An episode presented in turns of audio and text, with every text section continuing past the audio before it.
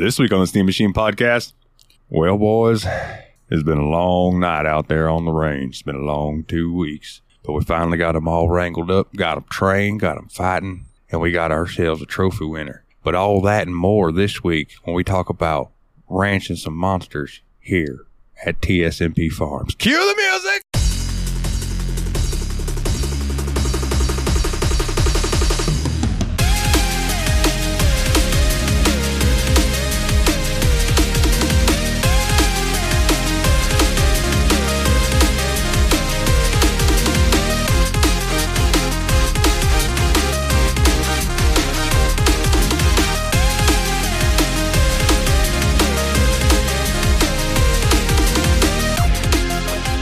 Everybody, and welcome back to another episode of the Steam Machine Podcast. My name is Dalton. Joining me, as always, are my good buddies, the Destructo Bros. Yo, it's Nate. Howdy, it's Willie. How you boys doing these past 2 weeks? Well, reckon I just been playing a bunch of them video games. Doing that there, ranching monsters? Ranching some monsters, amongst other things.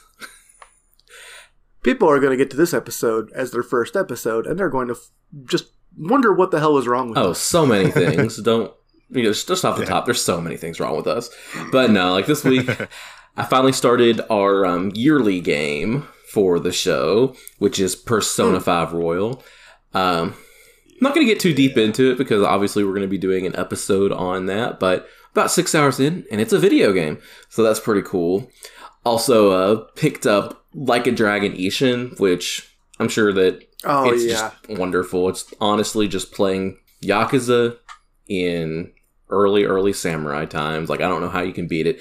And just the way that they implement, like, characters you know from the series as other characters from this other time frame. Like, you're playing as a guy named Ryoma, who is based on the Kiryu character model. And it just all works great. And I was very happy to see that in the game, they kept some things that you really needed from the Yakuza series. Number one being Dame Dame Dame Yo Dame Dame Yo Wakametai. Yeah, it's nice. So good. I was so happy when I got to the old school karaoke bar, because obviously there's no karaoke machine, but you just singing on stage in front of a bar. It's just wonderful. Made me extremely happy to see, like, Yakuza is so good, guys. Like, I don't know what else to say about Yakuza. Yeah. I have a question. You guys have played this game, so I wanted to ask just one thing about the characters from it. So, Kiryu never kills anyone, but Leoma's literally got a freaking sword and seems to be slooshing at people. So, is the implication that Leoma's never killed anyone either, or...? So, I can actually touch on this. So, quickly, I got this game and then realized I didn't get paid this week, so I had to refund it. But I will get it again so I can play more of it. But from the little bit that I played, there is a scene where some dudes are like, "Oh, fuck you!" And they pull out their samurai swords, and you guys have a sword fight. And then after it's over, I'm like, surely there's going to be 4 dead motherfuckers laying here after this fight is done. And no, in the cutscene, they're laying on the ground, and the one guy's crouched over, kind of huffing, holding his stomach like normal Yakuza. And they're just like, "Nice, oh, what the fuck?" Or whatever, they do whatever they say, and I'm just like... Okay. So this is another. I don't think he kills people, but I don't know. I agree with that, but come on, we can't really sit here and talk about Ryoma having a sword and not killing people being a big deal when Kiryu literally shoots helicopters out of the sky. That's true. That's very true. This is series tradition. But what I'm liking about it is there's 4 fighting styles in this game. You know, kind of like how you're used to having. Might have trouble remembering the names of, like, Brawler. Dragon, Brawler, Rush, and Beast. Yeah, thank you. Very good. Wow. That was impressive. Yeah. This one... 10 points to Gryffindor. I'm a Slytherin, bitch. I'm going to have trouble remembering names in this game, too, so suck it. There's the punchy mode, where you're just going fists ablazing. There's the sword mode. There's the gun mode, where you just shoot people. And yes, you have a gun in this game, and I still don't think Kiryu's killing... Ryoma, is killing people. And then the 4th mode is sword and gun at the same time mode. That one's called Wild Rose or something like that. Yeah, Wild something, Rose, yeah. Slinger, Wild Dancer or something like that, maybe. Yeah. But... really fun. It's really fun. So, like, with that, like, you know how, like, in the Yakuza game, you're pressing the X button for your standard attacks. In that mode, he's swinging his sword. You hit the Y button, he just pulls the pistol, goes, bow! That's cool. Hell yeah. And I have. Oh, go ahead. I was saying, and ammo's not an issue in this game. Also, wise. It's always so nice when it's like when you have games like that where the weapon, you're like your gun is kind of just a side thought. Having it have unlimited ammo is a good decision, in my opinion. Mm. Or like in Tomb Raider, your pistols, at least in the older Tomb Raider games, your two dual pistols always have infinite ammo, but your other guns have ammo that you have to find. But you always have that to rely on, old reliables. Two things about Ishin real quick. One, I loved the only mini game I got to do so far was the wood chopping. Yeah, and I don't know why I had a blast with it. It was fun. It was so simple, it was stupid fun for no good reason. Yeah. And then, without giving too much away, when you were going to meet the brother, it was not who I thought it was going to be. No, like they aged him down, I feel like, and it works. But I'm like, I don't know that I can trust you because of who your character model is. Yeah, I was totally expecting like the brother to be the brother. Nishiki or something. No, they totally were like, it's so early in the game. I don't really consider it a spoiler. It's Shibusawa from Yakuza 0. Interesting. Yeah. Okay. Yeah. You go in there and it's fucking Shibasawa is your brother, and I was like, really? Because I can't wait until Pocket Fighter shows up and you guys get to tell me about his exploits. Hell yeah, man! So yeah, like that game's been great. Just a couple other notes that I have is like been doing a good job of hitting the gym up lately, and I've added another video game in VR to the mix to kind of help with my cardio stuff. And it's a game called Ragnarok. Basically, it's a game where you're piloting essentially a Viking ship, and you have four drums in front of you and cymbals to the side, and it's a rhythm game where it plays like folk metal music, and you have to hit the drums along with it, and like the cymbals you can activate like essentially your Guitar Hero streak combo. It's just a really good time. Like I played it a while ago, and I don't know if it received a patch or something that made it work better, because I kind of had a bad time with it when I first started playing it, but since I started playing it again, it's been working a hell of a lot better, and I've been having a blast with it, so I recommend it. Are there any good boxing games for the Oculus? Yeah, there's supposed to be. There's one called Thrill of the Fight that I bought, but then realized that I usually do VR in this room. I don't have enough space in this room to play that game. Yeah, you accidentally throw a fist through the fucking drywall. Yeah, because like you're supposed to like make a boundary with your VR system, and it's supposed to be at least 6 foot by 6 foot for that game. Okay. I remember Dave from Tadpog said some really good stuff about Thrill of the Fight, that he thought it was also a really good workout in addition to a fun game. Like I think that's what I love about VR is finding the games that are a good workout and fun to do at the same time. Like obviously I played a ton of Beat Saber, and now Ragnarok's been great. I've tried some other things in VR. I just haven't found that as satisfying as I'd hoped. Like I got the Skyrim VR and I played it for a couple minutes, and I just didn't stick with me. How far did you get in the Skyrim VR? I'm curious, because I had the same experience. I touched the stones after the... Okay. Yeah. Okay, so see, I was not very interested until I got the White Run, and I walked into Dragon's Reach for the first time, and I looked up. Yeah. And I went, holy shit, this building is way fucking bigger than I thought it was. Yeah, I'll have to give it another shot. It just hasn't been, I don't know, when I've been wanting to just casual game, putting on the VR headset hasn't been what I've wanted to do. I don't know how up for this you would be. I don't know if the VR version of Skyrim has console commands, but if it did, you could put in God mode, which is just TGM, and then just go explore. Yeah. And like, just go look at stuff that you think, find a fucking waterfall you think's cool and chill there and look at it for a minute and just, you know. It's just an idea. I'd love to try out No Man's Sky in VR, though. Like, I haven't gotten around to that yet, but I just worry that it's going to be hard on my Oculus. You know what I mean? Let me tell you, the PSVR 1 struggled a little bit with No Man's Sky, right? It worked relatively well. It's just the resolution wasn't great. Yeah. But getting in your ship and pulling up and flying through the atmosphere into space, I can't even describe to you how fucking cool that is. Like, and then you're in space and you're looking around in your ship and you're just like, oh, I can go to any of those planets that I'm looking at if I want, or I can just warp real quick and go to another galaxy and try to find another planet. Like, it's so cool. Yeah. And doing it in VR, oh, mwah, chef's kiss. Nice. Though it might be a game where you play it for like an hour and then let your Oculus rest for a little bit. Yeah, but what you boys been up to? Because I've just been doing nerd stuff.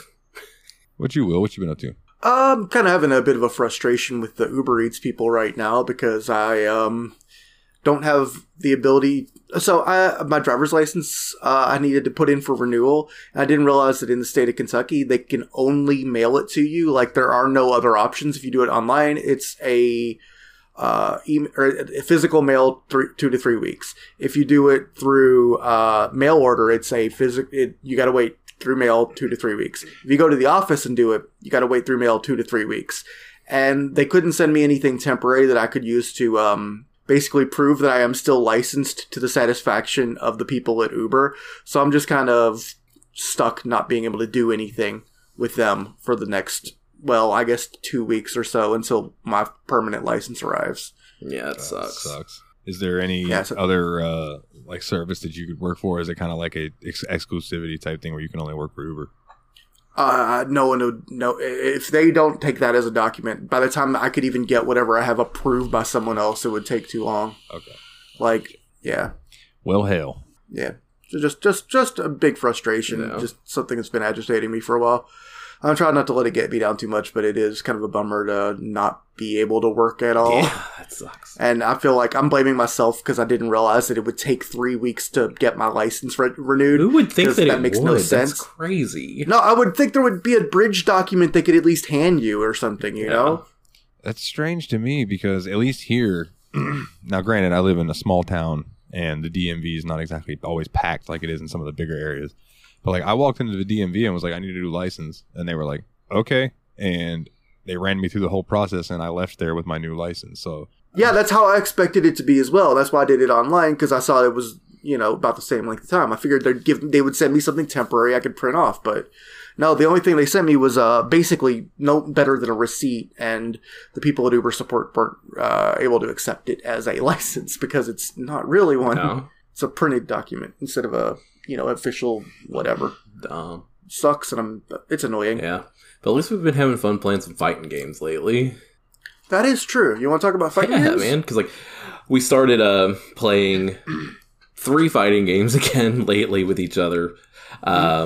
King of Fighters 2002 Unlimited Match, which there is an episode on, and I recommend you go back and listen to. You weren't on that one, but you were instrumental in putting that one together because I was playing games with you to get some info for the show. And then Street Fighter V and Guilty Gear Strive. And so these are all games that are still being pretty actively played by people. Like, you can go online and get a match right now. Yeah.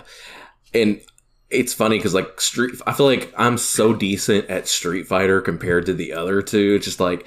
I know my inputs. I know how to basically approach neutral in Street Fighter V and all that kind of stuff. And then me and Willie start playing King of Fighters 2002 Ultimate Match, and he just destroys me. It was pretty hilarious. Like, that's the one game that after we played, Nate, I suddenly saw Nate is on King of Fighters Ultimate Match playing practice mode. Well, yeah, dude, because, like, that's a game that has, like, a lot of achievements that I thought I would never be able to do, so I just decided to practice my Iori combos, and then I went into the Endless mode, and there's an achievement for beating 10 characters in a row in Endless and for beating 30 in a row in Endless, and I got both of them just from practicing and, honestly, being a little bit of a scumbag and using projectiles.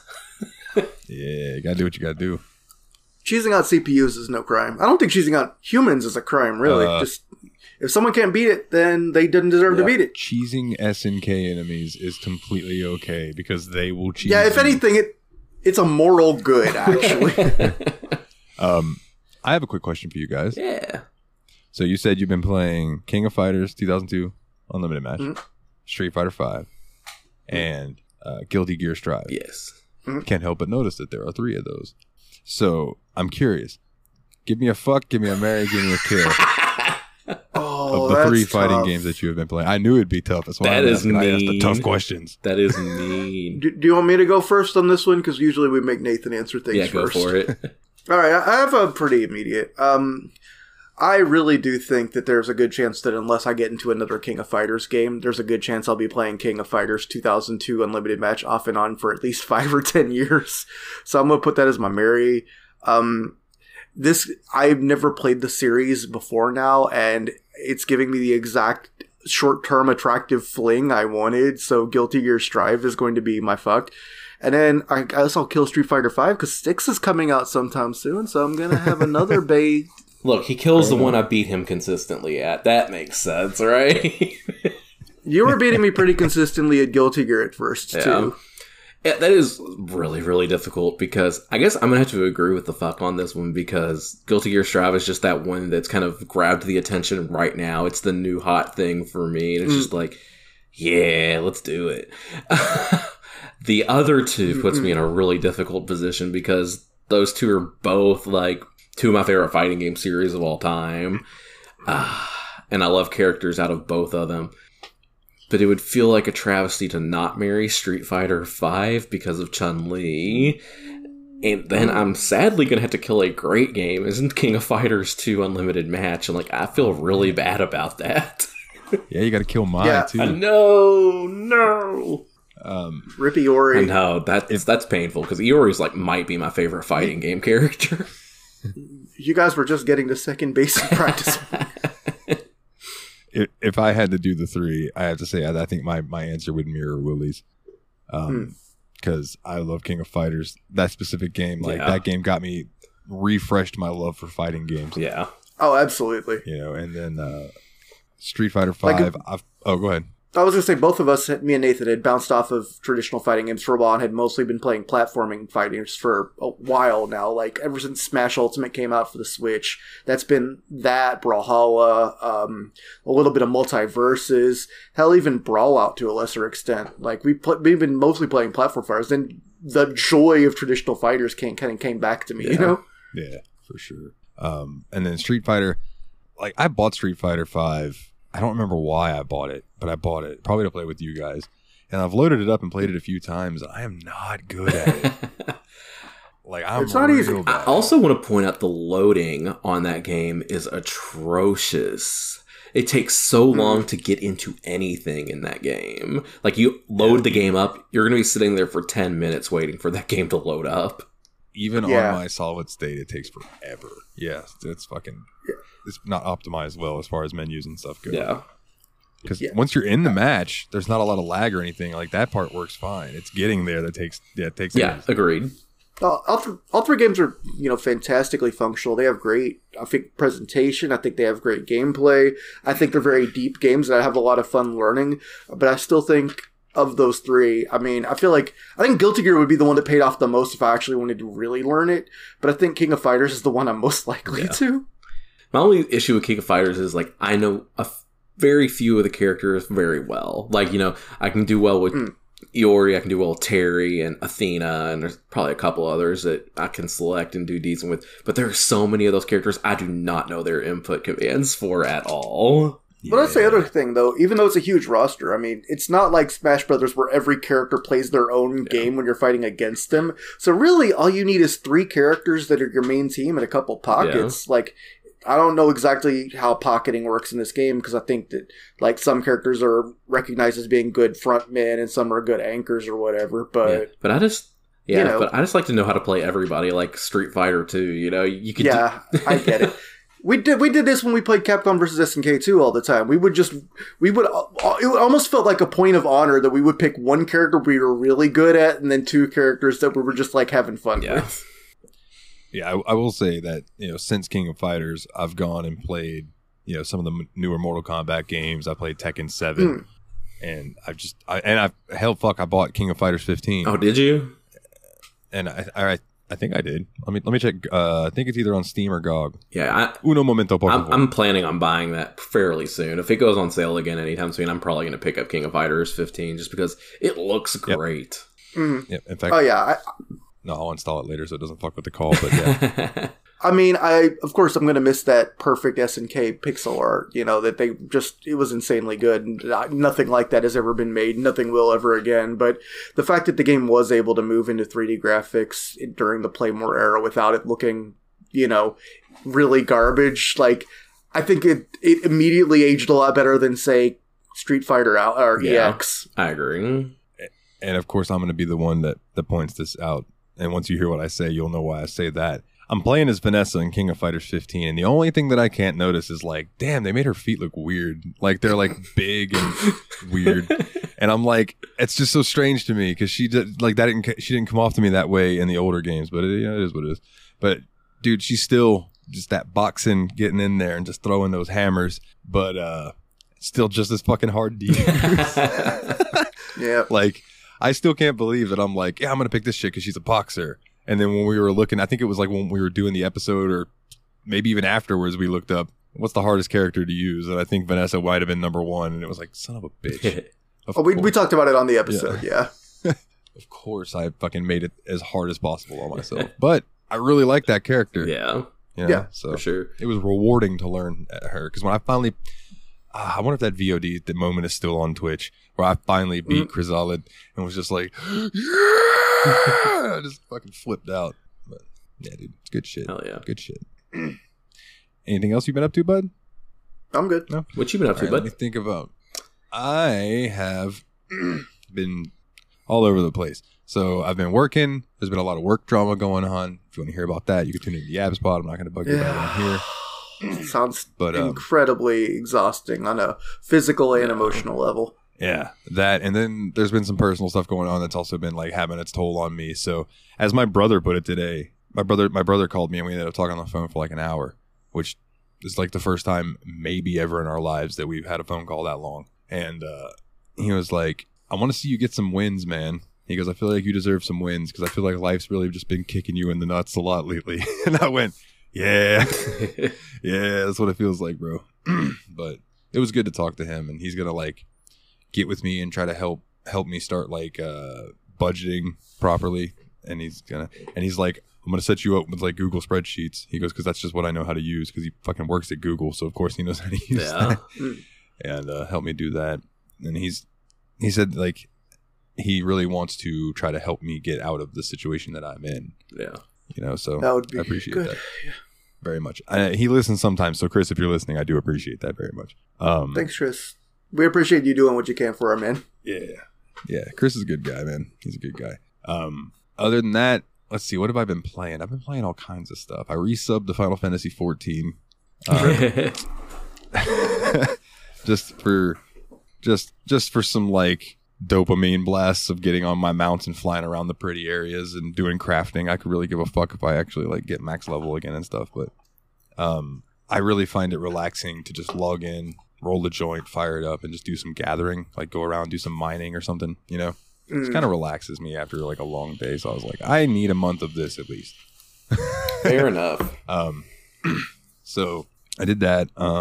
Like I said, I got Ishin and played a little bit of that, but ended up having to return it. But I'll get it again because I need to play that game. That is a must. I played enough. I played 56 minutes of it, and I'm like, dude, I am buying that motherfucker. But so other than that, I've played a little more Hogwarts Legacy. Still think that game is absolutely fantastic. One of the things that I appreciate about it, and I might have mentioned this last episode, but I'm going to mention it again, is that there are slight references to the books. Like, there's a professor whose last name is Weasley, right?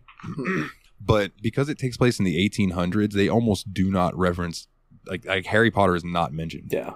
None of those characters are mentioned. It's like they took it and they did their own thing with it, but they just used the castle and the world space is kind of what they were doing. And man, you know, it's been a really good time just exploring the castle, going to all the nooks and crannies, finding all the little hidden secret passages and stuff like that. It's just fucking cool for a nerd who grew up reading those books.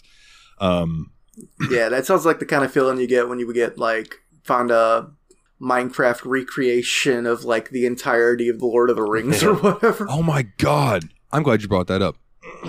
Really? Yes, I actually am. And then I want to touch on the other game that I've been playing. But first, I one time loaded in to that Minecraft server. Oh, nice. Where it was the entire recreation of Middle Earth. And in order to get in, you have to answer questions about the books in Middle Earth and things. And if you don't get them right, you cannot proceed. Huh. And I couldn't for the fucking life of me figure out the answers to some of these questions. Like... And I don't remember why I didn't try to Google them or anything, but like the little area that you're in with them, and you guys know how I am sometimes where it's like, for some reason, some games will just fuck with me and make me nauseous. Yeah. This particular Minecraft area, I don't know if it's because I was going up and down these steps that were in there over and over and over, but I just started getting nauseous, and I'm like, okay, I can't even figure out how to get out of this beginning fucking cave, and I'm getting sick to my stomach. Fuck this, I'll come back and do it another time. And that was like 2 years ago. So, but I still really would like to check that out. I think that would be really cool, you know? And if there's like a Minecraft recreation of Hogwarts, fuck, I would love to check that out too. Yeah. Things that people do in Minecraft blow my mind, even though Minecraft is not a game that I'm going to go out of my way to build something like that myself. I appreciate the things that people put, like my niece one time, and this was like 10 years ago, sent, God, Minecraft's been around a long time, hasn't it? Yep. Jesus. Yeah. So like, it was like 10 years ago, my niece sends me this video that she's like, look what I did in Minecraft. And I'm looking at this thing and I can't tell what the fuck it is. It's just huge. And then she flies off in the other direction for like a long way and then turns around and it's a giant ass Pikachu. Aw. And I was like, well, that's cool. How the fuck? Like, how did you scale that and do it? Like, did you just like build some of it and then fly away to make sure it looks okay and then come back? Like, that's tedious. People are wild. I guess on that's that game. Like the people there. Yeah, there's some real, like, I mean, it's like Lego builders, but like digital. When everything surrounding you is digital. That was for Kana. Digimon, digital monsters, Digimon are the champions. That was for nobody in particular. That was for Nowhere Man. He's a real Nowhere Man. And the other game that I've been playing. That up. The other game that I've been playing is Elden Ring. Herb. Nice. I got Elden Ring. Yeah, we watched you stream it a bit for the Discord, and immediately you had some fun with it. Yeah, I died a lot. After I got off that with you boys, I was like, well, you know, I think I'm going to play for maybe like another hour and then go to bed. And like you guys were doing the fighting game thing and I wasn't like feeling super social anymore. Yeah. But I ended up playing Elden Ring for like a long ass time after that. And what I kept doing was like, you know, that beginning area where there was like that first encampment where all those dudes were at. And then it was like the one hard guy with the big shield. Yeah. I farmed that area, killing them, running back, sitting at the site of grace so they respawn, go back, kill them again, over and over and over until I was like level 50 something. Of course, you managed to turn Elden Ring into Cookie Clicker. Yeah, I turned it into Grindfest 2.0, and I was able to then go back to that one boss and summon that dude in, and we fucked that boss up. Nice, well, congrats. Now, that being said, I also have beaten Godrick, who is the big main first boss that you get to before the game opens up. And they're like, hey, here's actually the game. Like that big area you were exploring. Nah, it's just the beginning area. Here's the rest of it. Godrick took me summoning in two people and using every potion I had and eventually like hiding in a corner while the other two fucking killed him. But I survived. I was almost dead, but I survived and got through it, and now I'm in the rest of the game. So next time I stream it, it's going to be like a lot more of an open area experience, and you can start really seeing some grotesque ass monsters. Nice. Hell yeah. Let me tell you, like, I'll tell you this one area I walked up on.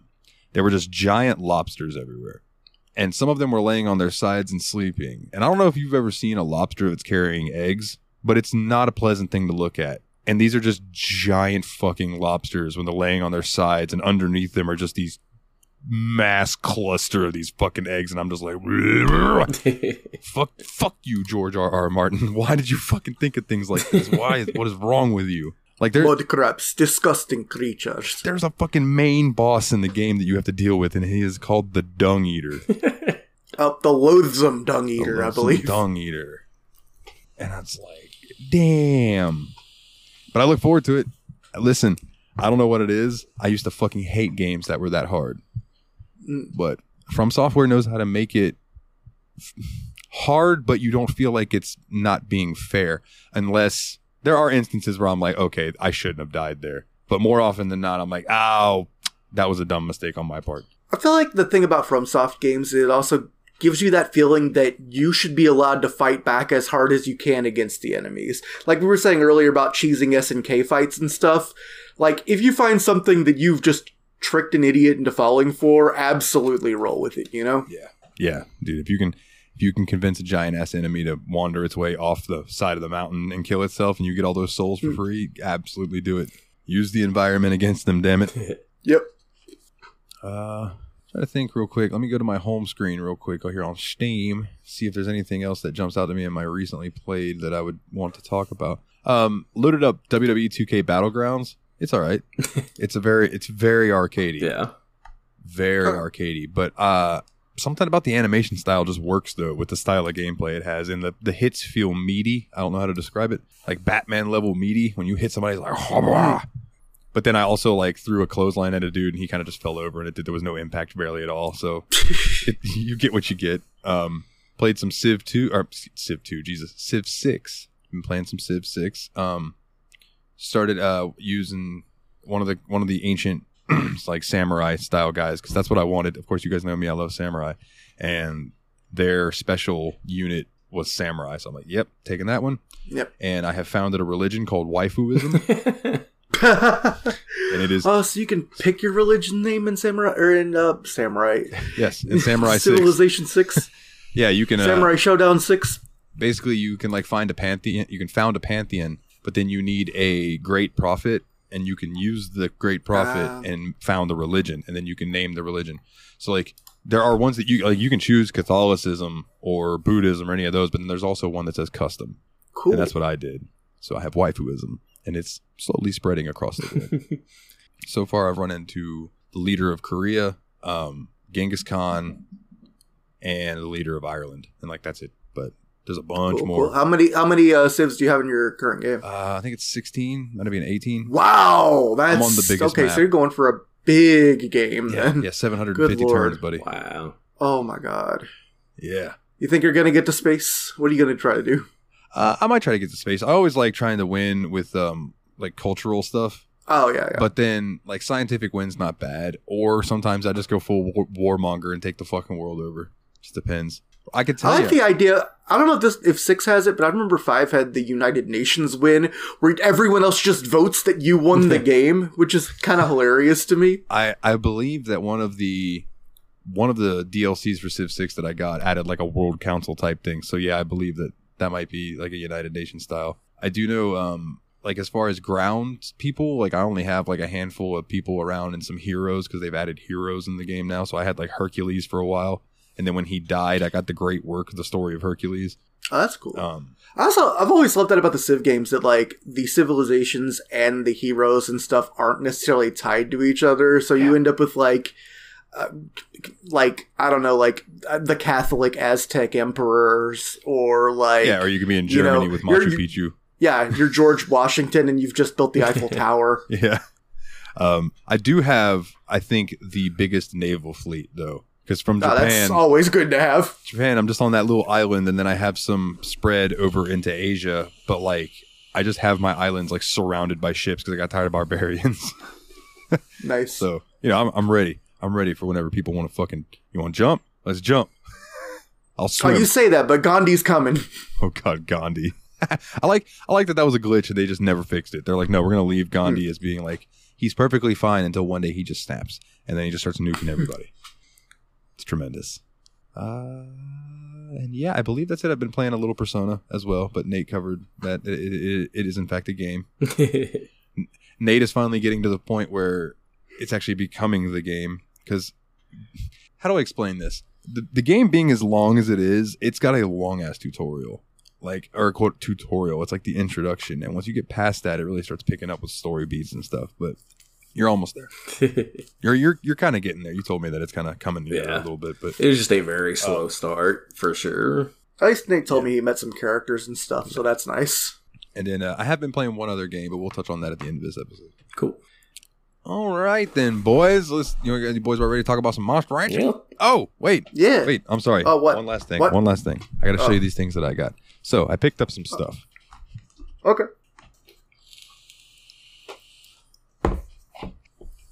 Here, okay, so I ordered some figures. Okay. I got some figures in St. Augustine, and then I ordered some other ones because I was like, I want more of these if they're cool. So, pardon my triple chin. All right. So first up we have nice. From The Witcher 3, Ciri, and I believe that is her elder blood look because her eyes are glowing white. Sweet. Right? Then we have Let me see if I can pronounce this. Eredin Brechglas. Nice. He's one of the bad guys. He's badass looking. Yeah, in case of emergency, break glass, right? My only problem is that this is one of the ones I ordered online, and it came like that. Which is a bummer. Yeah. So that made me be like, well, I guess I could just open these and set them up on a shelf because I don't think they'll ever be worth any money. But they're McFarlane toys if anybody's interested. And I will post pictures of these in Discord, or unless I already have. But and then I got the, of course, Geralt. Yeah. Gotta have Geralt. What are you doing? You gotta have Jerry Riviera. And here's the one that's the standout because it's a different series. Geraldo Rivera. Yeah, I got the Geraldo Rivera, circa 1984, with the biggest mustache you've ever seen. This is the one that's from a different series, but I love this character, and I couldn't find the game version of him, like the other ones are the game versions. This is from this Netflix show. This is Yaskir. The Bard. This is cool. The Bard. Toss a coin to your witcher, O Valley of Plenty. In the games, he's called Dandelion because of a mistranslation back in the day from Polish to English. And they just never changed it. So they call him Dandelion in the games. Fucking Geralt would be like, have you seen Dandelion? It's just really funny. This super serious dude. And then you meet a bard. He's like, oh, hello, Geralt. Dandelion. Like, really, bro? Tremendous. Yeah, all right. We ranched some monsters this week, boys. So it's time for the O-dubs, or as we like to actually say, the obligatory Wikipedia bullshit. I did that backwards. You sure did, buddy. So, good work, stupid. Monster Rancher 2. Wow, that was a very E-class performance there. Yeah. E-class, like my driver's license. I think. I don't know. Monster Rancher 2, known in Japan as Monster Farm 2. And I was about to ask Willie about that. Tremendous. Is a 1999 PlayStation video game and the second installment in the Monster Rancher series. It is the first game in the franchise to be released in Europe and PAL regions, where it was published on in October of 2000 under the name Monster Rancher. So it got published over in Europe and the PAL territories as just Monster Rancher, not Monster Rancher 2, just Monster Rancher. So this is another Final Fantasy situation we got going on. That's not confusing at all. A port for the Nintendo Switch, iOS, and Android has been released in Japan on September 17th, 2020, and an updated version for iOS, Nintendo Switch, and Microsoft Windows via Steam was released worldwide on December 9th, 2021, as part of the compilation titled Monster Rancher 1 and 2 DX, along with Monster Rancher.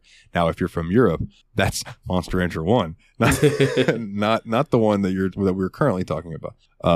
Interesting enough to me that you called it when you were like, and honestly, like looking at the UI in the game, you can tell that this game is made for touchscreen. Yeah, 1000%. Like it made me be like, man, I wish my fucking monitor was touchscreen. That would make this real sweet. But yeah, the way it's laid out, you can definitely tell that it was a port of a mobile friendly version of the game. But that being said, I mean, first thoughts. I thought this game not necessarily aged well graphics wise, but ran better than I thought it would. Yeah, like at least on fast forward mode. Yeah, like there's a lot of things I think about this game in its new form on Steam, Switch, and wherever else it exists now. There were some definite improvements that they made from the original, and I appreciated those. Like the main one, like you mentioned, was the fast forward mode, where you could basically play the game in 2x speed, which helped. Oh, you think that's the main improvement to this version? Because I would say the one thing that I thought was the most awesome is, so in the original Monster Rancher 2, of course, you summon your monsters by putting your CDs in your PlayStation and waiting like 15 minutes for it to spin up a new character. And now you could just type a CD, and they had a pretty comprehensive list of bands and artists and all that from wide-reaching genres, and I thought it did a really good job of still having that sense of discovery there, to where I would be like, okay, do you have, I don't know, Fear of a Black Planet by Public Enemy, for instance, for some reason was the first album I tried to check out. And yeah, it's on there. I could click that and see what monster it came up with. And I'm like, cool. Oh, yeah. Now, I do want to talk about that, but before we dive deeper into that, Willie, I do have a question for you. As this was your host pick, what made you pick it?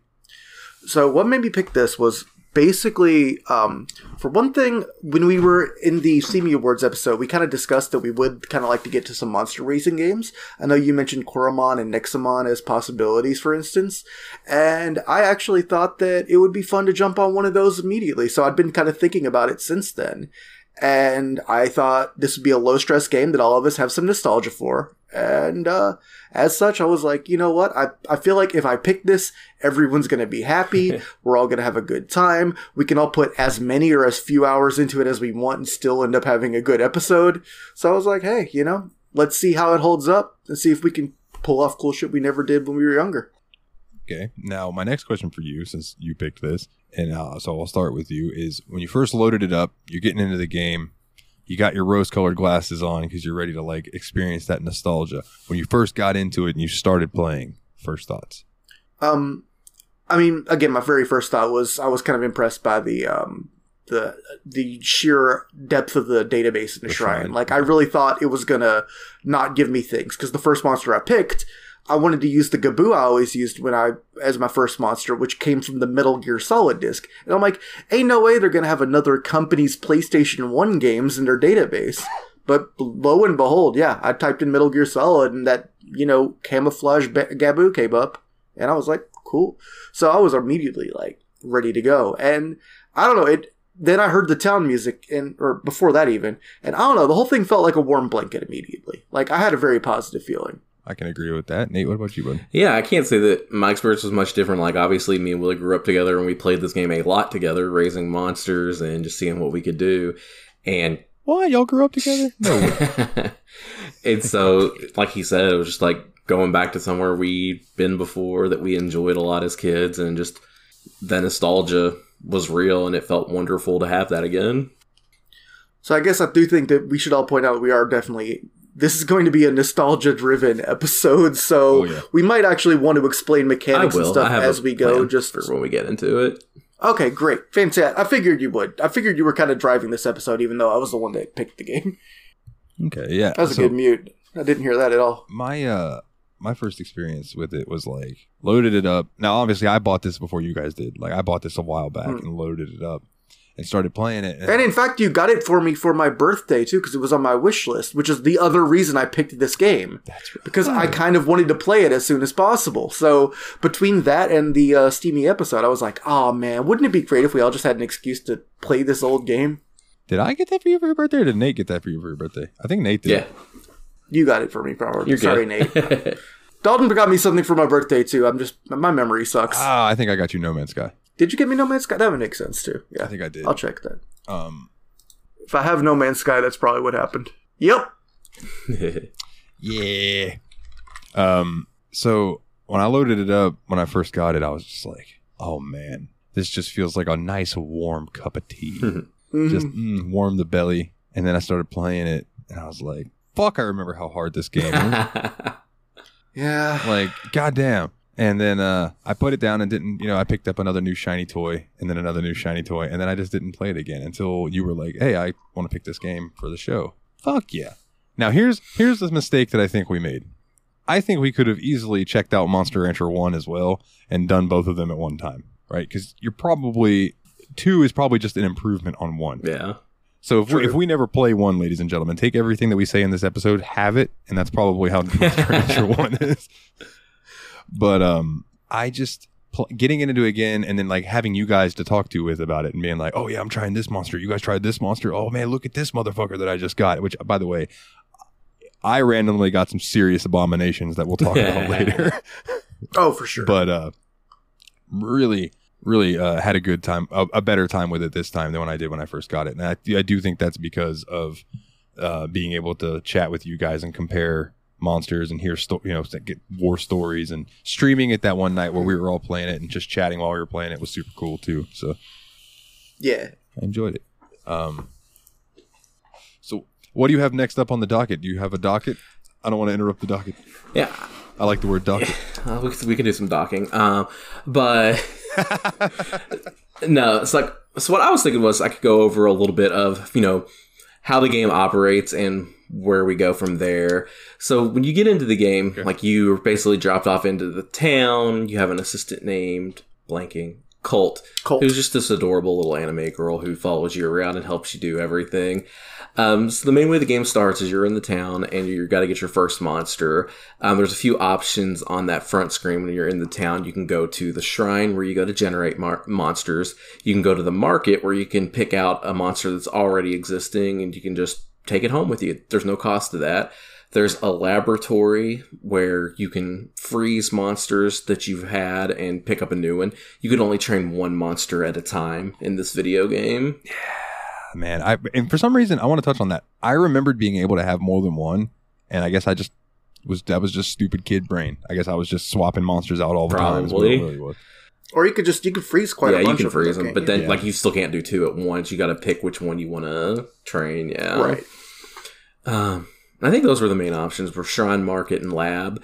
So you could either go to the shrine and pick out your first monster. It gives you the option of there's two that are always there, and I think that might be Zoom and Mochi. And then there's a seasonal monster that rotates out. So if you go at different times of the year in the game, you get different choice of monsters.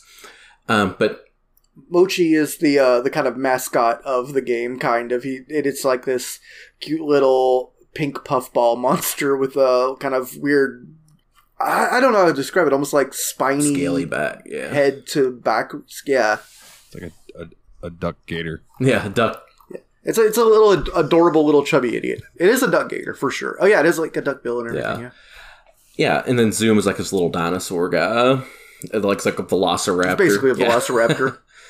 And so then you can take your monster back to your ranch and start training it. From there, there's a bunch of different things that you can train it on. And my dumbass didn't pull up the different stats in Monster Rancher 2, so that's my bad. There are six stats. It's life, power, skill, speed, intelligence, and defense. Greg. Yeah, life, power, intelligence, skill, speed, and defense. There's different training activities that you can do that specifically impact one of them. There's, I think 6 training exercises, one for each different thing that you can train them.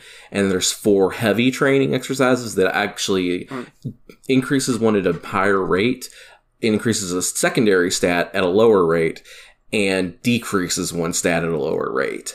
So there's a bunch of science that goes into trying to perfect your monster stats, and really you need to decide which stats are important to you within these monsters that you want to raise up.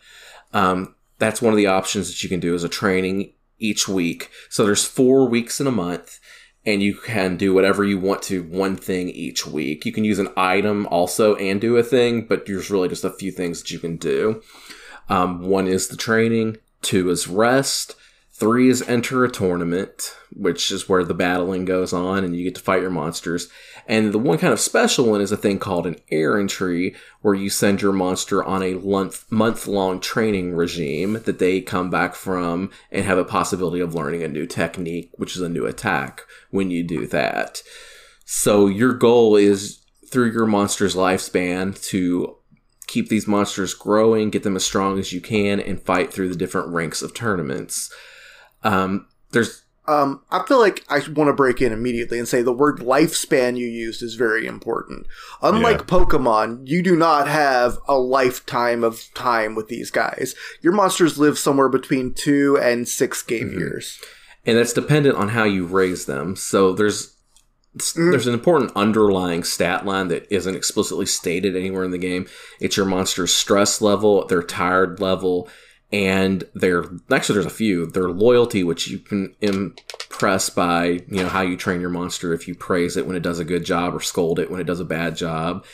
And then there's also their fame, which is an interesting stat. If you win a tournament, you gain fame. And I think that what that does is increase your possibility of hitting critical moves in battle, like critical attacks. Yeah.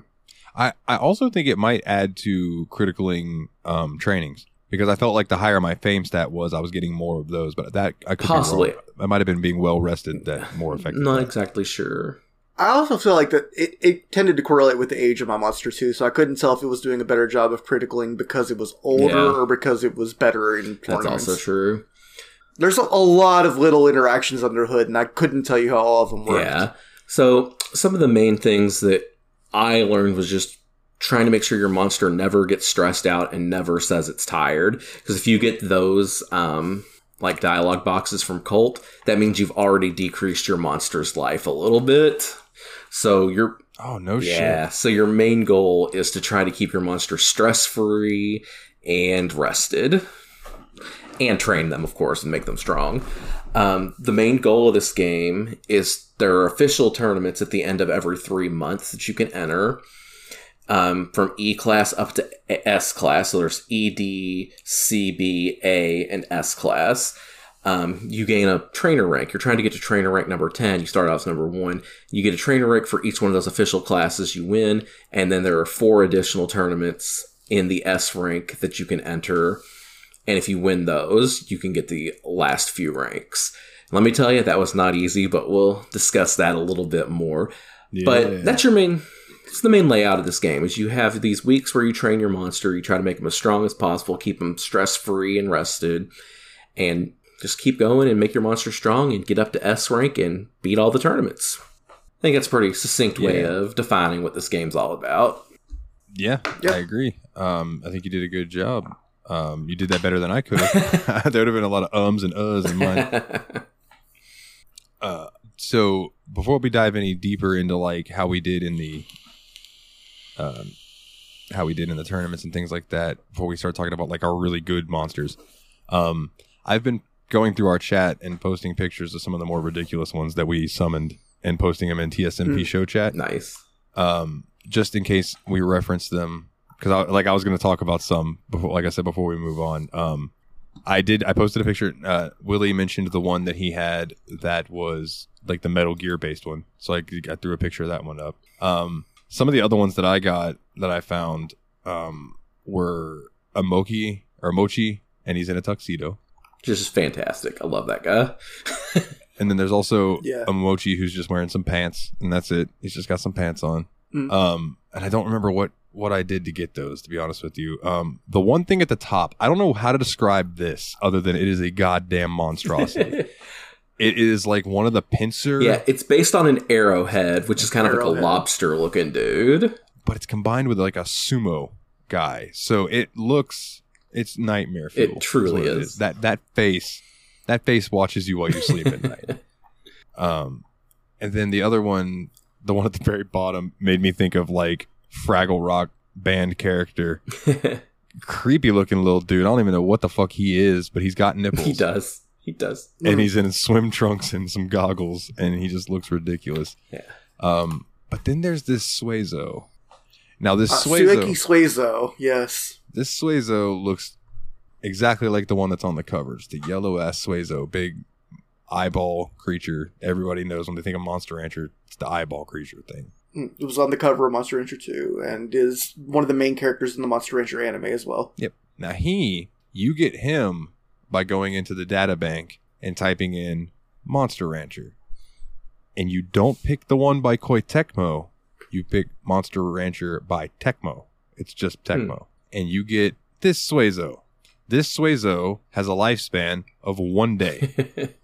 But it has a life stat of 999. A power stat of 387, a intelligence stat of 321, a skill stat of 355, a speed stat of 1, and a defense stat of 999. So if you're ever hard up on cash and you need to just like win a quick tournament to get some money, you can freeze your monster if you don't think it'll win the bracket that it's in, load up this thing and go kick a D tournament's ass and get the money from it, and then you'll have a little bit in your bank. That's kind of like... There's even a little lore to this. It is the only man-made monster in Monster Rancher. It's kind of like the Mewtwo of this universe. Ah, really? I didn't know that. Well, yeah, dude. He helped me out a few times when I was low on cash and really needed some. Go and bust out a couple tournaments, summon a few of those, get a couple tournaments. I think that's the reason I eventually got the Ghost Stick. Oh, yeah. Is nice. Because so many of those guys died on my farm. Yeah. So, what was everybody's... first monster, the one that kind of like first started out with, were kind of learning what they were doing with it. What'd you guys start out with? I already said mine, but mine was the I don't remember the exact name of it, but it's a Gaboo /????. So a Gaboo is basically, it looks like a Geodude from Pokemon if it was made out of pudding. Yeah. Pretty much. Like, it's just a little squabbly, squishily dude that has two arms and nothing else. Two arms and a face and nothing else.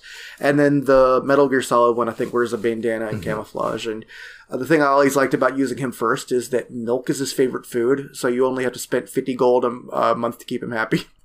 Hell yeah. The only thing better than that is when you luck out with one that loves potatoes. Yeah, which for some reason I misremembered him as loving potatoes, but it was milk, actually. I got lucky, and my first monster loved potatoes. I got a noble ape, which was an ape-type monster, which I'm sure you can kind of have a picture in your head already of what an ape-type monster looks like. It's just kind of a little gorilla dude that sits on his butt and likes to hit things. So, he always sits down. Yeah. It's very cute. And the noble ape was crossed with a monster called a golly, which is kind of like this mask and cape. Like, it's a mask that looks like a sun with a cape, but no body or anything else. Just this really cool looking dude. And this guy was just like a white ape with a headdress on it. I got him from an album by Ghost, so I named him Rats. Because he even kind of had the Papa Emeritus feel to him, you know what I mean? So, like, it was a really good, fun first monster, which I didn't do super well with, but was able to raise him up to, I think, a C rank, and had fun with him, and he made me a lot of money. Oh, yeah. Yeah, I think I got Snake, my Gaboo, that I don't know the full name of, the species of, but I think I got him up to B, but he also was just, like, a fighty boy, and I got him to get a bunch of money for me for cheap, so I definitely was using him as the way to, like, seed my future farm. I think my first one, his name was Naganate, or as I called him, Naganate.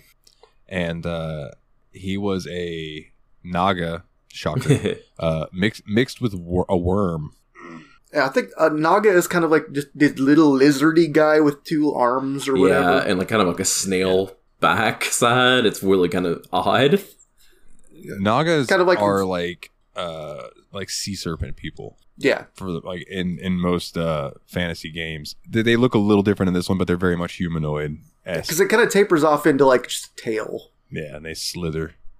He was all right. I got pretty far. I think I got the C rank with him before I froze him. And then I created a few different ones, trying to name them after Willy, and they all were super, like, wouldn't listen, cheated on everything. So I froze those guys. And ended up... They just had ADHD, dude. Have some sympathy. What's interesting is I put in Zebrahead, the band Zebrahead, and it ended up giving me a Saurian, which is like the raptor-looking guy, but he had zebra stripes. Nice. And I was like, hell yeah, so I named him Zeebs, and he was probably my best monster. I think I ended up getting a like B rank, and I was almost to A rank, and it was like almost time for him to die. He actually, I think he was the one that did die, but I had just saved, and then I loaded it and was like, nah, dog, you're getting rough. Gave him the old Walt Disney. And then I posted a picture of Scribble Bob. Yeah, Scribble Bob. No. Was it Scribble? Yes. Was it Scribble Bob? It was Scribble Bob. Okay, it was Doodle Bob in the show. But yeah, Scribble Bob. And that thing, it was... So how do you describe that? It's like these creatures that are sentient walls. Yeah, they're called monals. And the name monol might give you a hint that it basically looks like a 2001 monolith. Yeah. And it just has some scribbles, some drawings of these little characters like Chalk Zone on there. So I just named it Scribble Bob because it reminded me of Doodle Bob from SpongeBob. Nice. And I worked with that one. And then I think like I had some others that didn't, but none of them really like I didn't have a connection with any of my other monsters like I did Zeebs. Yeah. Other than my big dog boy that looked like the Oni. He was pretty badass. And then my Golem, but my Golem I quit playing while I was doing my Golem. Yeah. Now, which monster, Nate? I'm curious for you specifically. What kind of monster and like what monster did you take all the way? Yeah. Let's go all the way. So I had a kind of fun little thing going on with this. Like there were a few monsters I had that led up to that point, but what I want to kind of touch on before I get into that a little bit is kind of how they're are monsters that you were not initially able to get in this game. Oh, right, yeah. Oh, yeah. So you are locked out of a ton of monster classes when you first load up this game, and there's a lot of weird and different ways that you would never figure out on your own, I feel like, to unlock certain monsters. But like if you go to the shrine and you load a disc that you have that has a monster on it that you're not able to have, it's like, I regret to tell you, but you're not IMA certified to train this monster, blah blah blah. Saw that many. Yeah. Time. So there's a lot of different ways to unlock different new monsters that you haven't seen. Yeah, I think there are 26 different main species or something like that. And I'm pretty sure when you start the game, you can only raise like 6 to 10 of them. And what you can actually raise depends on the main species, the body type. Because a lot of the monsters in this game are body and subtype. And that's the cool thing is, like, in, I think Monster Rancher 4 was, like, body and region, but in this it's body and sub, so it's, like, fusions of two different kinds of monsters. So it would be, like, the body shape of a Naga with the skin and face of a Mochi, for instance.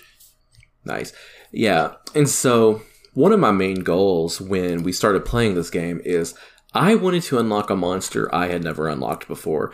I didn't really care too much which one. I just wanted to make sure that it happened. So on top of like all the other stuff we kind of discussed, there's also things called, I think it's called expeditions that you occasionally get invited to go on. And there was this one particular one I was like, you know what? I want to look up the possible things you can win for this and try to get an unlock here if it's possible. So I looked it up, and there was something called an old sheath that you could get there, which is like an old sheath for a sword. And so I looked this up, and I was like, okay, if you get this, then you'll get invited, if you have a monster in B rank, to a tournament to unlock a monster called a Durahan. And so I was like, you know what? I'm going to try to get this. And one thing about these expeditions is you want to have a monster with an extremely high intelligence stat to find the items on these expeditions. And I just so happened I'd been raising really smart monsters lately, so the timing was really good for me. So I went on the expedition, I got the old sheath, got invited to the tournament, and I got invited to see a monster I had never seen in this game before, which was the Durahan. What basically this guy was a living suit of armor. And so if you win the tournament, you're then given this item called, I don't remember what it was called, but it's some kind of sword. Ancient Sword. That's probably right. Ancient Sword. And if you mix two monsters together with the Ancient Sword, you get to have your very own Durahan, which also unlocks it as something you can now get off CDs and stuff as well. So I got super excited. I think I took two monsters from the market that I'd never trained and made my Durahan, and raised this guy up. And I loved him. I named him Centurion. And if I remember correctly, this guy got me up to A rank. And I think he was the first monster I ever beat an S-class tournament with. And I was just super stoked about everything about this guy. And I was like, came time to freeze him. I was really sad, but this is the furthest I'd ever gotten in the game. I'd reached my goal and gotten this new monster. So I DM'd Willie. I was like, you know what? There's a monster I'm really curious that I want to raise that I've been thinking about for a while called an arrowhead, which we talked about briefly earlier, which is a lobster-looking guy. But I specifically wanted the kind that was mixed with a golem, which is a big rock monster, which you would expect a golem to be. Like Onyx. See, Nathan didn't want a rock. He wanted a rock lobster. A rock lobster. And so Willie sent me the CD that I could get him off of, and I was like, all right, sweet. So I forgot what I named this guy, but this guy was my ultimate badass. He learned this move that thought they could attack from far away, had extremely high accuracy, and was very powerful. So I was like, oh, hell yeah, let's raise this dude up. And he got me further into S-class, but his time also was short, and I had to freeze him as well. So I made the decision to mix those two monsters, which had such a high success rate together, and create a new monster. I was like, you know what? I know what I want out of this, because I felt like that if I worked hard enough, I could make an arrowhead win the game. So I was like, I'm going to reset this game until I get the monster I want. I want an arrowhead with a Durahan subclass. So I was like, I was prepared to reset 1,000 times until I got it. First try, he came to life for me, and I was like, hell yeah. Nice. Oh, and the crazy thing is, this monster's stats started out a lot higher than any monster I'd ever had before. Like, he started with over 300 defense, which was just absolutely insane. Jesus. And I made a decision here and there that this guy had one purpose. He's going to win the game. This is the boy to win the major. This guy is winning the entire game. He was a lobster with a like wearing armor basically, and I loved this dude. He was like perfect monster, everything I wanted. So I just decided early on that my main goal with him, make him live forever and gain a lot of stats. So we barely fought any tournaments because I had raised a hell of a lot of money. I just fought enough tournaments to get his fame up to 100. I had his loyalty maxed out, and it is the first time I've ever maxed out any one single stat on a monster. His defense was 999 by the end of it. He also had over 900 power and super high skill. And skill is an important stat because what skill does for you is it makes your attacks more accurate. So I ran through all the major tournaments, got him up to S rank, and started on with the major 4 tournaments. I fought my first one, and I was like, no matter what, I'm winning the game here. This is a very difficult game, as Dalton had mentioned earlier. No matter how many times I have to reset after I lose one of these tournaments, I'm going to do it. We save scum when we do this. Dalton can attest to it. He saw Turtle Bear Man is now playing Monster Ranger 2. How many times as I was doing this? Oh, yeah, dude. I don't remember what I was playing. I might have been Hogwarts at the time or something. But, like, yeah, like every 10 minutes or so, bloop, Turtle Bear Man is now playing Monster Rancher 2. And I was like, oh, I know what he's doing. Yeah, I was scumming my way to the end. I didn't feel bad about it because this game is rude as hell. And I finally pulled it off. And as soon as I did, I posted the credits on everywhere that is Steam Machine related, in our host chat, to Willie directly, to the Steam Machine chat and the Discord. Mm-hmm. I was just ecstatic because I didn't go into this thinking I was going to beat the game. My goal was to raise a new monster I'd never seen before, which I did with a Durahan. And it was just such an incredible feeling because there's these games from your childhood that you never beat, that you loved, and then you finally do it as an adult, and you're like, yeah, there was no way I was doing that when I was 15 years old.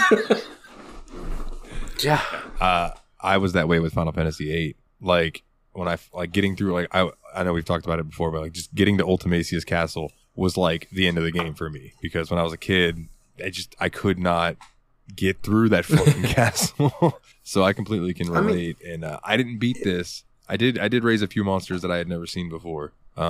But you've got me kind of wanting to look up how to unlock these, because there are certain monster species in the game that I would really like to try to raise, like that one big whale looking thing. That'd be tight. Yeah, you know, but I don't know how to do that. And like I tried. You're talking about expeditions. Let me go ahead and talk about things that frustrated me. Okay, we've been real nice about this game. I got 2 things that really fucking frustrated me about this game that I want to get into real quick. 1, the expeditions. You said it was much easier with the high intelligence, right? I didn't realize that. So like most of my characters had an intelligence that usually floated around 80 to like 140, somewhere around in there. Out of a scale of 999. Yeah, out of a scale of 999. So they would go in and they would like just go straight to somewhere where there was nothing and then come back.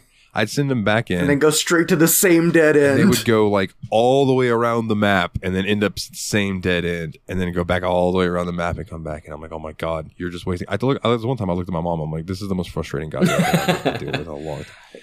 Oh my God.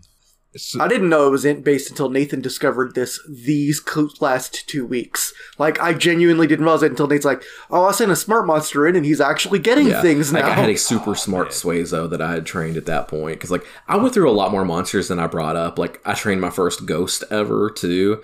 I didn't realize Ghost didn't have anything it really bred with or combined with to make a new monster. Like, it's pretty much its own thing. So I was like kind of bummed when I actually finally got my Ghost. I was like, oh, this doesn't do anything cool for me.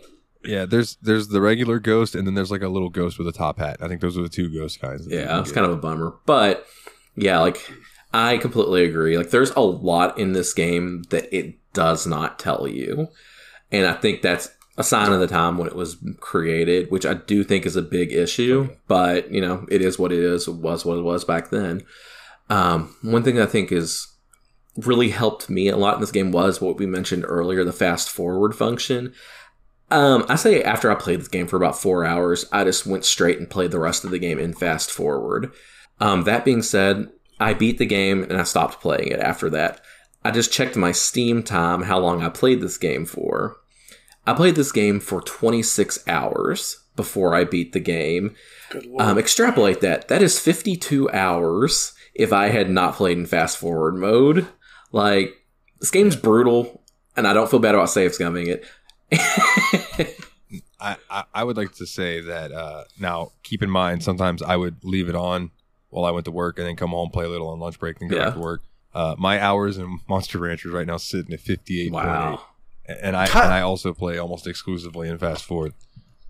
So yeah, I it's ridiculous, dude. That like this was a game that we're like, nah, we can play this for a little bit. We'll do an episode on it, and then all of it, we were just like, oh, let's just sink a ton of time into this. But it drew us in. Yeah, exactly. It drew me the hell in, and at some point I just decided, you know, I got a monster to S rank. I was like, yeah, I can beat this game. And then I just could not stop. Like, I thought I'd play this game for 10 hours and call it. Nope. Well, the good news is, because you were starting to get that far into the game, all of a sudden, I started getting that feeling back when we were kids and we were playing Final Fantasy games on the PlayStation, you know, handing off the controller from one to the other. And I'm like, oh, I think we're about to beat this game. And I basically quit playing after 7 hours. And I think that's completely fair because, like you said, like, we played so many video games together. I don't know that I ever honestly beat Final Fantasy VII myself as a kid, but I sure as hell beat that game with you. You know what I mean? Yeah, exactly. So, like, yeah. I was going to say, because you definitely did that. You did the lion's share work on 8 when we were kids, for damn sure. Like, I definitely remember you were the one that got us through all of this 4. So, yeah, like, I that's about all I really had to say about Monster Rancher now. Like, I think I told my stories of how I got what I got and all the new things I saw and how it was just thrilling to beat it. Do y'all have anything further you wanted to talk about in the game? Yeah, I have one more gripe. Yeah, go for it. I think it's fair to have gripes for this game. I genuinely do. It's esoteric as hell. That's for damn sure. Sometimes in the battles, like when you were in a battle, it just felt like you were fighting an SNK boss because it was like I'd go up and I'd hit him and and they'd get like halfway, had their health down. And then like I back up and I'm getting some of my shit back. And then I go in for another hit and I miss. And then they just hit me 5 fucking times in a row and kill me. Even though their percent accuracy was like 33%. Yeah. And they just whack me and there's nothing I can do. And I'm like, why can't I dodge the way that they're dodging? What the fuck? I have a high speed stat. Why are they hitting me like this? I mean, my speed stat is higher than their skill stat. This is bullshit. I think that maybe showing you the actual mathematic percentage was like a bad decision in some ways, because I do kind of think that when you see enemy has 34% chance to hit and then they do hit you, you feel robbed. And when you see I have a 79% chance to hit and you miss, you feel robbed. And you end up feeling like you're getting robbed about a quarter of the time, which starts to feel like all the time when it happens multiple times. And I'll say this too, at the end of the game when you're in S class, there are monsters where that percent on every single attack says 90. No, like theirs says 90, and they're hitting. They're 90. You just have to get lucky on a lot of them. Jesus. When I was a kid, I remember being tempted to raise a hair just because I'm like, you know what? I'll just pick a guy that won't get hit ever. The other thing too is like sometimes I would be like, why aren't you listening to me? You have good loyalty. Like I would just hit something and it'd be like, durr! And then it gets smacked in the fucking face. And then did y'all, Nate, I know you ended up creating one of these, but did y'all have the issues with like Rock Geiger, which is one of the enemies that you can run into where it's like you're whipping Rock his Geiger's ass, a golem, whipping his ass. He hits you one time and one shots you.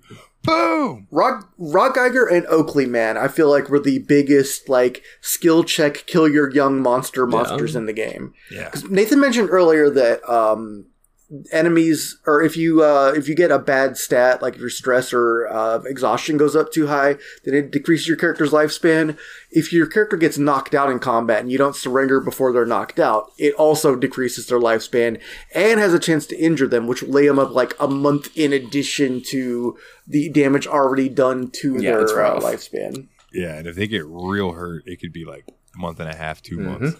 Just weeks just keep going by. It's like, I hope he comes home soon. Yeah. But yeah, I mean, that's basically all I have to say about it. You guys want to get into ratings? Will, you got anything else you want to say? No, I mean, I feel like that's basically it. I feel like one thing I said earlier and one thing Nathan hit on a lot is there's so much stuff that's just esoteric. It's going on under the hood, and it doesn't explain it to you at all. And Maybe it was meant to sell strategy guides. I didn't even remember ever seeing a Monster Rancher 2 strategy guide. But I do feel like this is one of those games that the experience of trying to play it blind by yourself, trying to play it with your friends also playing it, and trying to play it with a GameFAQs guide are three completely different games.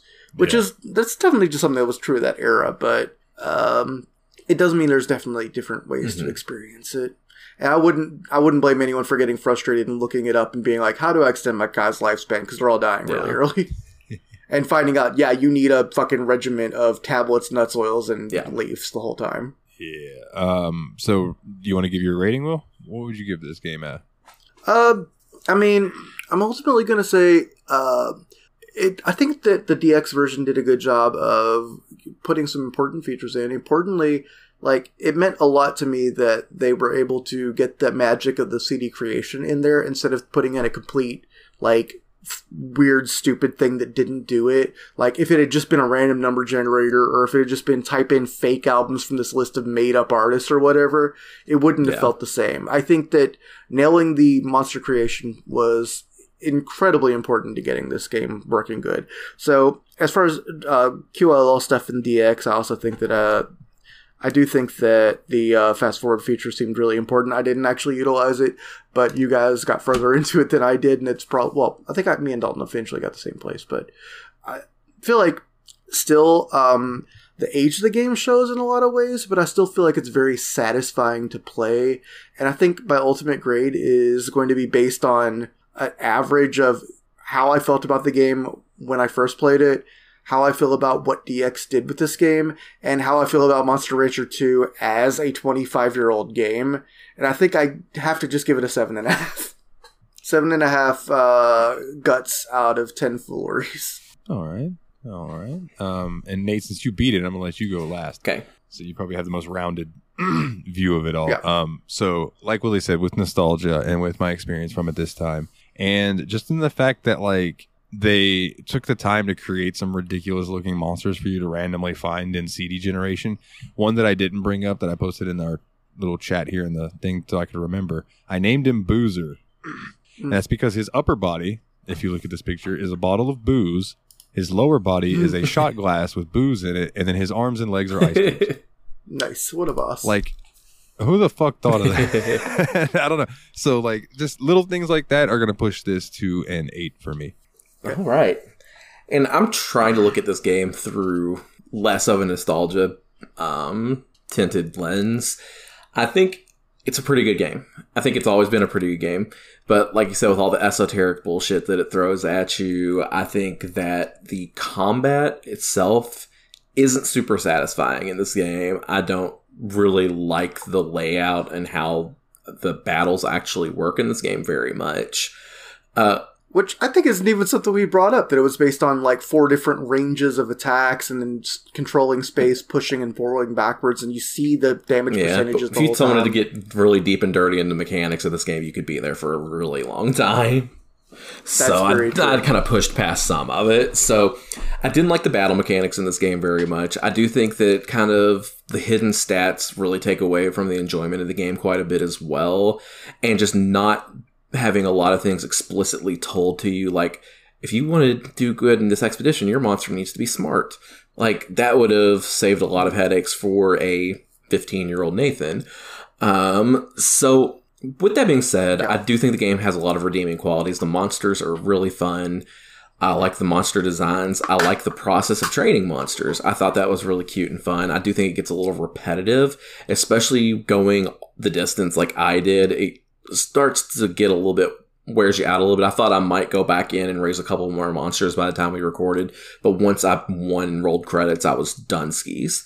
I think if I would have stopped earlier, I'd have a higher score for this game, in perfect honesty.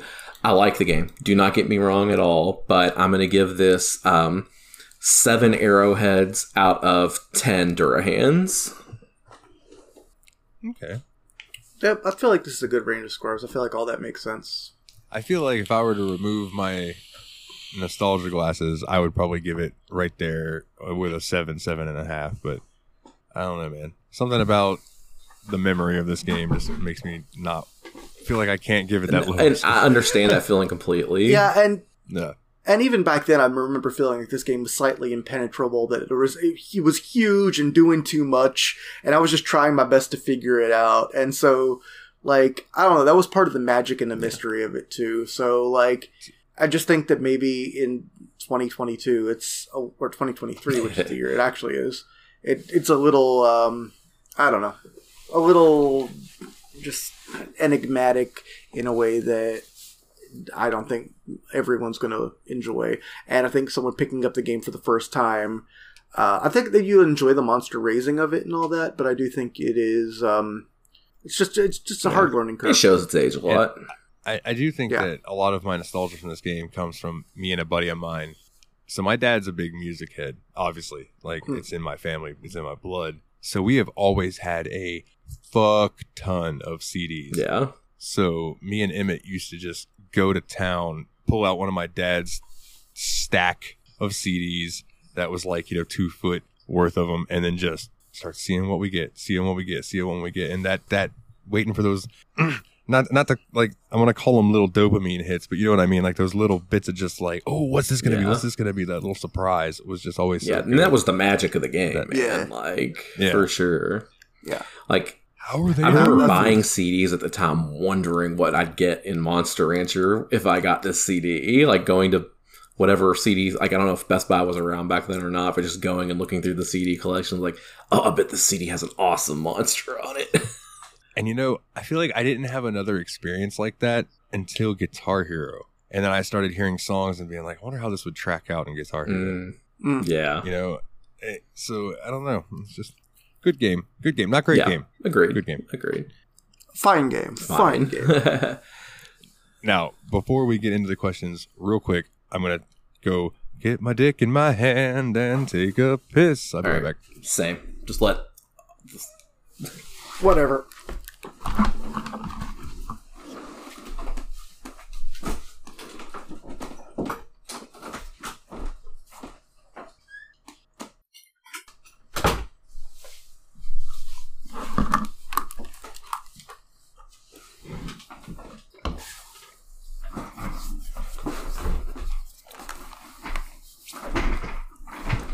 Damn, me and Nick got back at the same time. All right. Well, now that that's over, we'll hope that whatever that silence reducer takes care of it. Truncate silence, it should. All right, let's move into questions from the listeners. Yeah. This first one's a little bit of a beefy boy. Comes in from our very own Team Retro. Check him out on YouTube. Instead of blasting a ton of questions like I normally do, I'm going to list 4 song albums, and I want you to describe it in as much detail as you can. What monster you think it would create? The first question, Metallica and Justice for All. Go for it. Can I go first on this one? A lot of the ones I'm going to do on this are going to be weirder and not, like, necessarily based on Monster Rancher 2, but I absolutely have a Monster Rancher 2 idea for this one, which is just, I can imagine a Gaboo, which is the monster that's basically two hands and a blobby body, except it's got a blindfold over the eyes and one of the hands is holding up the scales of justice. I like that. I like that, too. That's pretty cool. So my idea for this one is kind of similar, actually. But instead of being based on a Gaboo, it's based on a Gali type, which is the town I mentioned earlier that has, like, the mask and the cape, and that's it. And just with that mask, instead of just being, like, a sun-shaped mask, it kind of has, like, the Statue of Liberty-esque thing going with it. And then it has, like, a little move where it pulls out the torch, because, like, they can, like, generate a, like, light-based arm. That's something I didn't mention about them earlier, that holds out the statue, the torch. Pull it back in. That'd be cool. I like that. So I think mine would be a Golem. Nice. Because it's hard rock. And then I think his name would be Dire. Dire, like Dire Z. And he would be not quite black, but black in it. Oh, that's good. Very shit. Good. All right, guys, so you did yours on the album track titles. That's good. All right. And the next I can't wait for next one. I have a bad joke for this one. The next one is the album Hysteria by Def Leppard. All right. I guess I'll start with my really bad joke. That's going to be my answer. Just do it. We know where you're going with this. You've all heard the joke, what has 9 arms and sucks? That's Def Leppard. So my answer is a color Pandora, which is basically like these little 3 dog things with legs, just with one of the legs cut off. Okay. I was going to go a Saurian, right, with leopard print skin, but it's missing an arm. And maybe the other arm is holding a photograph. I don't want you. Willie hates us right now. Go ahead, Willie. Yeah, Willie, pour some sugar on us. Well, that was where my punchline was going to be. So you just absolutely bit my joke. Nope, you don't get an answer for this one. So the third question. I'm so sorry. Is the album American Idiot by Green Day? Oh man. Okay, so like you put in the American Idiot CD and it loads up and it loads in a monster and it's just a JPG file format picture of Nate. Aw, I got roasted. Or no, but in serious, probably what are they called? Gabu? Yeah. One of those guys just holding like a big bleeding heart grenade. Son of a bitch! I wanted to do one based on the album art for that one too. That was exactly what I was thinking. Not even joking. I'm just gonna lie and say that that's also what I was thinking. So we can move on to the last question, which is the album "Blood Sugar Sex Magic" by the Red Hot Chili Peppers. Hold on, I have one more for American Idiot. Do a Durham or whatever, but make him look like Jesus and name him Suburbia. Okay, continue. Yeah, all right. Yeah, so now Blood Sugar Sex Magic by Red Hot Chili Peppers. Is that's the album Give It Away? Yes. Right? I thought that was Give It Away Under the Bridge, right? Under the Bridge. Yeah. I didn't actually come up with anything for this. So my immediate thought was the monster called the Skipper, which looks like basically like a little raccoon guy. Because he's just kind of a little gremlin, you know what I mean? And I feel like the album just gives off big gremlin energy. So I'm just imagining a very red version of that monster. Okay. The picture I posted is a little dude in the swimsuit. So you get him, but instead of wearing goggles, he's just got big, wide cocaine eyes. And instead of his little swim trunks, he's just got a cock sock on. Yep. Nice. Yep. Terrible. Horrible. I like that. That old school Red Hot Chili Peppers vibe. And I need it to have swing physics, even if it's rudimentary. Nice. I need it to move back and forth during the battles.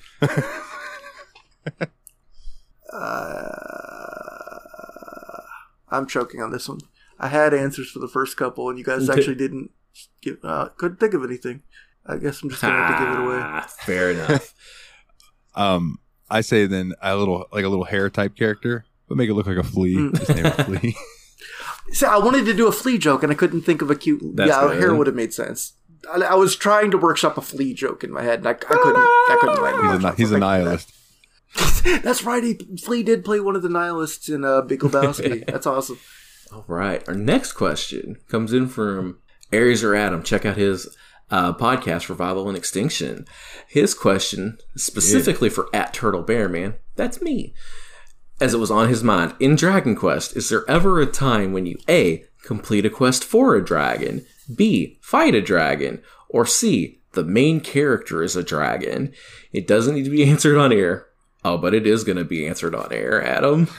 So, yes, the one that I can think of immediately is in Dragon Quest 1. You do fight a dragon to save Princess Gwendolyn or Gwaelyn or whatever her name was. It was Gwaelyn, and the final boss also can take a dragon form at the end of the game. Also, in Dragon Quest 3, there's a spell called Be Dragon, which turns your main character into a dragon. Nice. So I guess complete a quest for a dragon is the one. Yeah, I don't have an answer for that one, but there are a lot of dragons in Dragon Quest, believe it or not. Yeah, there are. And you kill a bunch of them. So the next question comes from one Turtle Bear Man. Okay. If you were a monster in Monster Rancher 2, what 3 stats would you dump most of your training in to match your IRL personality? That's tough because I have no life. I have no skills. I was hoping someone would laugh at that. Good lord. They're just like, yeah, we agree. No, I'm sorry. I was reading the skills so I could put in thought for my hand. Yeah. I don't have a life either. I think I would. It's just boring, but I would probably be skill in defense. Yeah, I think that tracks pretty well. I think I would be skill in power. Yeah, because I don't have a life, and I'm kind of squishy. For me, my monster would probably be pretty bad, but I think mine would go into power because, you know, I love lifting and all that fun stuff. Int because I've reckoned myself a kind of smart guy. And then life because I'm going to live forever. As long as you're not stressed out. I'm not stressed out. Damn it, I'm stressed out. Quickly, because I pulled up a screenshot so I could see the skills, and I remembered that I ran into a monster randomly. It was some kind of naga, and it was called Punisher, and it looked evil as fuck, and its power was 6. Nice. I was like, all right, so it is evil. That's what's up. Cool. All right, and their next one comes in from Adam as well. His question was, is there any other Monster Rancher media, and if so, would you give it a go? I think we've splashed a couple of these mentions on the episodes, but I think the main series went from 1 to 4 at least. 1 and 2 on the PlayStation 1 and 3 and 4 on the PlayStation 2. There's also a more recent game called Monster Rancher Ultra Kaiju, I think. It's Ultra Kaiju Monster Rancher. Okay. Which is based on monsters from the Ultraman Super Sentai series. Or not Super Sentai. What's the word for it when it's like Super... Tokusatsu. The Ultraman Tokusatsu series. And also there was an animated series during the height of the Pokemon Digimon times, which was probably easily the worst of the three between Pokemon, Digimon, and Monster Rancher. But, you know, hey, I'd still give it a go. Us Monster Rancher fans had a cartoon, too. Yeah, I don't think it's a super long anime series, so you could bust it out and make your own decision on it. But there's some stuff out there. I personally really want to play that Ultra Kaiju Monster Rancher. Because my argument was always, I wish the monsters in Monster Rancher were bigger. You can't get much fucking bigger than Kaiju, so. Yeah. I mean, that's pretty much all the answers I had. The only thing that really jumped out to me was the anime, which I also don't remember being great, so. Yeah. I remember it existing, and it also, I think, was a 4-kid stub or something, too. So it may have been one of those things where it was also suffering from the same thing as all the other ones we grew up on. Next question comes from... Mr. Puzzles, Dane, what flavor do you think Monster Ranch would impart into a garden salad? Probably salty. Yeah. Salty. I can imagine being a little bit spicy as well. Like, get a little heat kick into your salad with that little ranch flavor. Maybe like a Chipotle ranch. Maybe like a Chipotle ranch. That was actually my first instinct, but then I started to think about it, and I got mad because, is this a ranch or a garden? Pick one. What are we raising here? Fair. All right. All we know is that it's in the Hidden Valley, right? It's in the Hidden Valley, for sure. Yeah. And our final question. Oh, I love the Hidden Valley. Aw. This week comes in from Brian414. Having never played Monster Rancher, I'm curious, what would you like to see improved upon or done differently in future installments of the game?